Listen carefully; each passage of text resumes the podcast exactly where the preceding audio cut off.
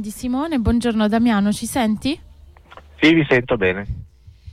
Perfetto, grazie mille per la tua disponibilità. Eh, io ti chiederei di partire eh, innanzitutto dal vostro comunicato come Lega Ambiente Lombardia. Due giorni fa avete appunto scritto eh, sulla situazione che riguarda la qualità dell'aria eh, che avete definito eh, mai così pericolosa dall'inverno del 2017, mentre le istituzioni sono ferme al palo. Ecco, se vuoi introdurre un po' tu i punti centrali no, del vostro, della vostra posizione in questo comunicato.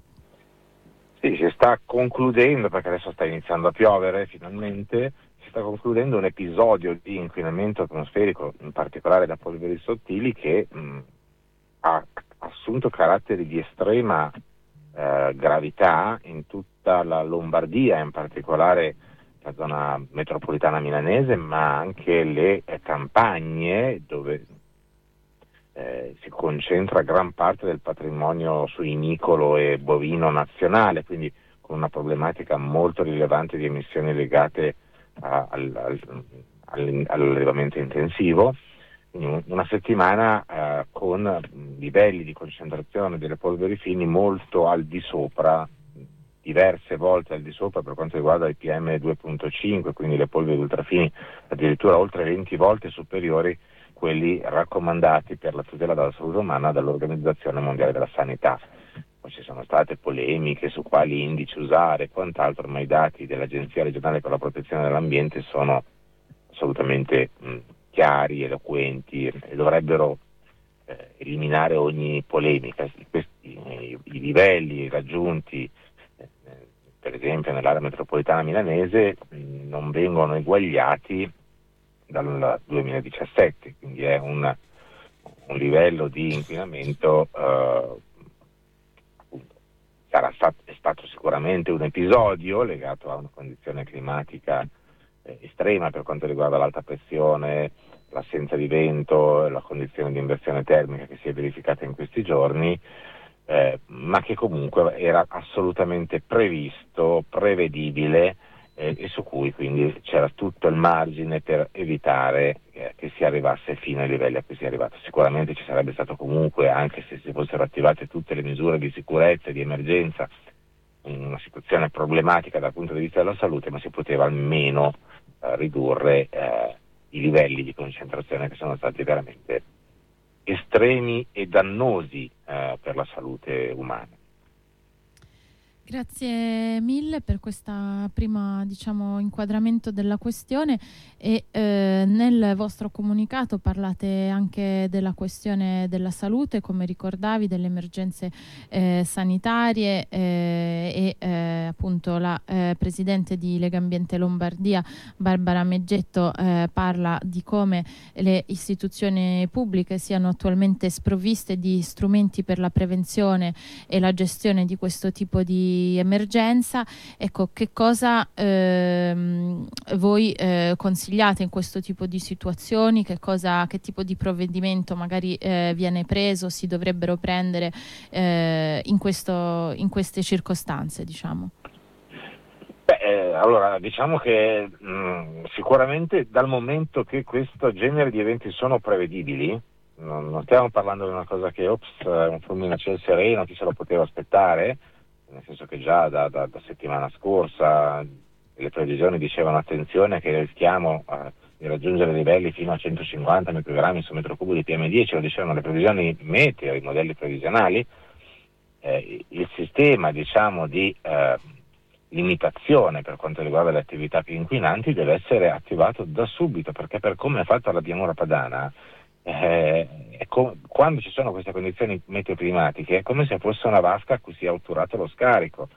Quindi non devo aspettare che la vasca si riempi di inquinanti, ma devo cercare di chiudere il rubinetto se voglio eh, limitare eh, il problema. E eh, questo non è eh, avvenuto. È avvenuto in Emilia Romagna che ha una, una normativa differente che, che prevede l'attivazione in via preventiva in queste condizioni, non è avvenuto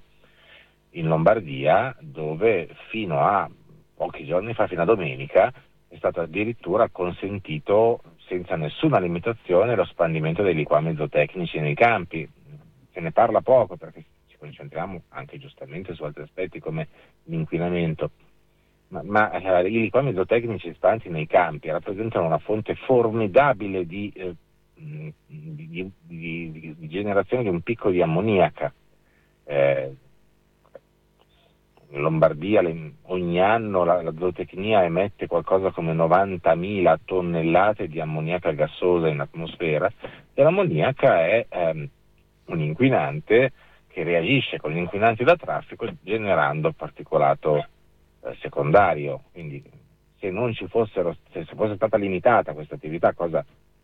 si poteva fare sostanzialmente a costo zero e senza neanche troppi impatti sulla qualità della vita delle persone, bastava dire agli agricoltori aspettate, fermatevi lì un attimo, eh, tenete i liquami zootecnici nelle cisterne, li svuoterete dopo l'emergenza, ecco, questo, solo questa,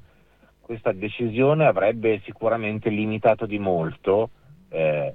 gli effetti eh, e le concentrazioni di inquinanti nell'atmosfera. Non lo si è fatto, così come non si sono adottate limitazioni per il traffico, così come non si sono adottate fino alla giornata di ieri limitazioni per quanto riguarda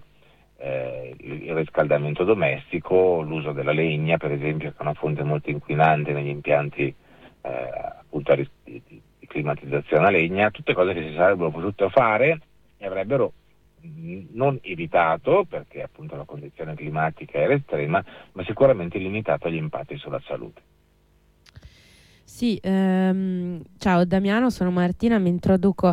anche io e rispetto a queste ultime cose che dicevi volevo infatti citare un passaggio del comunicato in cui si parla di eh, una garanzia, un diritto per i cittadini, insomma ehm,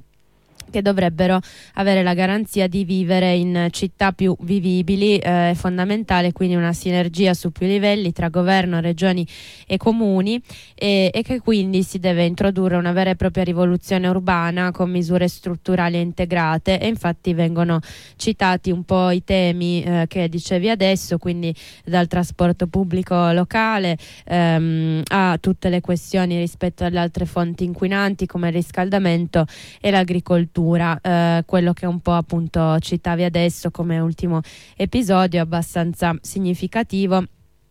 Eh, quello che un po' mi viene da dire è che tendenzialmente quello che poi eh, viene fatto quando si prendono dei provvedimenti in questi ambiti eh, da parte degli enti preposti, delle istituzioni che dovrebbero gestire la questione e poi di scaricare diciamo verso il basso, verso l'utenza, verso chi eh, si deve eh, insomma guadagnare eh, la possibilità appunto di portare avanti un, un, lavoro in un certo ambito oppure mh, mm, rispetto al riscaldamento la possibilità di appunto scaldarsi. Comunque eh, tutte questioni che vengono scaricate un po' sulla, sul consumo, sul, sul, fatto che poi ci sia una responsabilità individuale, quando di fatto sono questioni tutte eh, eh, appunto che si intrecciano ma su dei livelli più complessivi di quello che è il funzionamento poi generale del sistema di, di produzione per attenersi a determinati standard poi di eh, profitti. Quindi mi chiedevo rispetto a questo i vostri ragionamenti eh, e anche delle possibili proposte o comunque ehm, quali spazi vedete come Lega Ambiente, come realtà insomma, che si occupa di, di queste questioni per provare a invertire un po' questa tendenza? Ma, guarda, fin qui abbiamo parlato di gestione dell'emergenza. La gestione dell'emergenza non è una roba che risolve il problema, è una roba che serve a, a ridurre i danni quando ci sono condizioni come queste che si verificano con questa intensità neanche una volta all'anno, una volta ogni 3, 4, 5, 6 anni eh, le emergenze vanno gestite anche con misure drastiche ecco, e impattanti sulla, sulla, sul, sulle abitudini delle persone, cosa che la politica ha deciso di non fare. Eh, perché anche le misure che sono state attivate sono assolutamente blande, infatti ci siamo tenuti l'inquinamento fino ad oggi, eh, oggi probabilmente finirà perché piove. Eh, poi invece c'è il dato strutturale, cioè nel senso che mh, nei giorni scorsi è stata approvata a livello europeo eh, la, l'accordo di compromesso per quanto riguarda la nuova direttiva sull'aria, che giustamente riporta la, l'asticella della qualità dell'aria ai livelli vicini a quelli che richiede l'OMS, l'Organizzazione Mondiale della Sanità, sulla base delle evidenze scientifiche per la tutela della salute, ma guarda un po', proprio le regioni del nord Italia, capofilate dalla Lombardia, che dimentichiamoci, Pianura Padana rappresenta la metà di tutta la popolazione e anche delle produzioni industriali e anche della produzione agricola e zootecnica, eh, la Lombardia ha sostanzialmente chiesto la deroga, cioè anziché eh, raggiungere gli obiettivi di qualità dell'aria da qui al 2030 ha chiesto 10 anni di bonus, quindi dal 2040 il che ha anche una sua giustificazione nelle condizioni orografiche e climatiche della pianura padana che sono assolutamente peculiari, ma il problema è non chiedere una deroga, ma dire cosa mi impegno a fare. Poi se tra, nel 2030 non sarò riuscito a raggiungere quegli obiettivi, ne parliamo, ma prima di tutto bisogna attivarsi. E attivarsi non significa eh, ok, non lavoriamo più o cose di questo genere, significa avere una visione di futuro strategica eh, in cui eh, si prende di petto il fatto che siamo una regione con delle condizioni climatiche particolarmente difficili, in cui però si concentra una popolazione che ha un livello di densità quattro volte la media europea, eh, sia per la popolazione sia per l'intensità delle attività agricole, quindi bisogna fare delle scelte.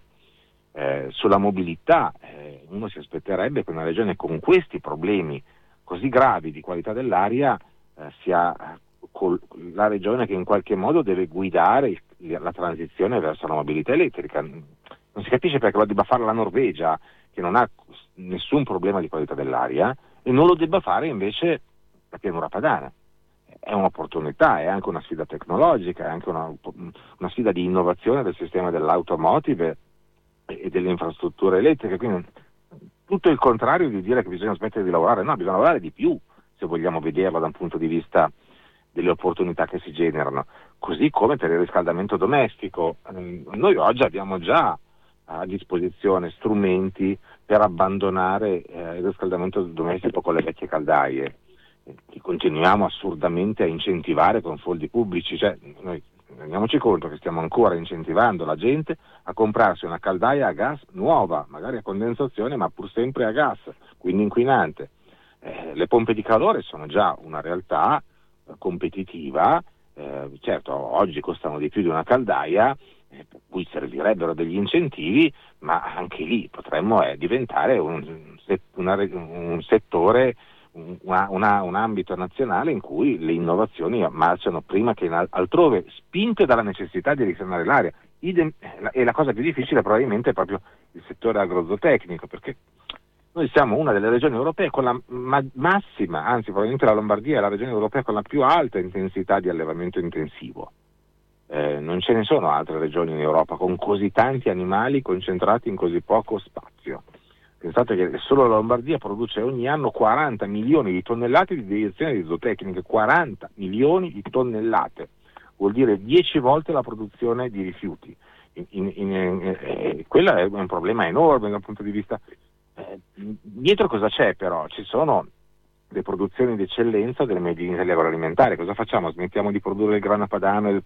e, e il prosciutto di Parma? Oppure decidiamo eh, che eh, anziché produrre sulla quantità, sulla massa, produciamo sulla qualità. Eh, vuol dire per esempio pagare di più gli allevatori?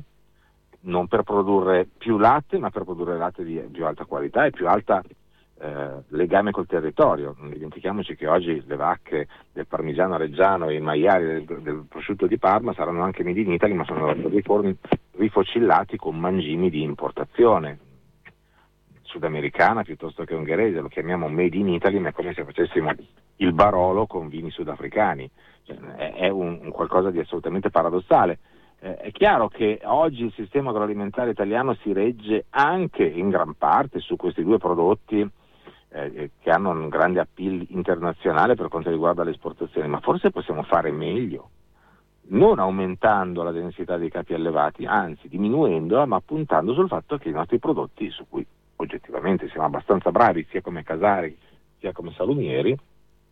eh, vedano riconosciuto il loro valore, a partire dalle materie prime, a partire dal corretto, giusto pagamento degli agricoltori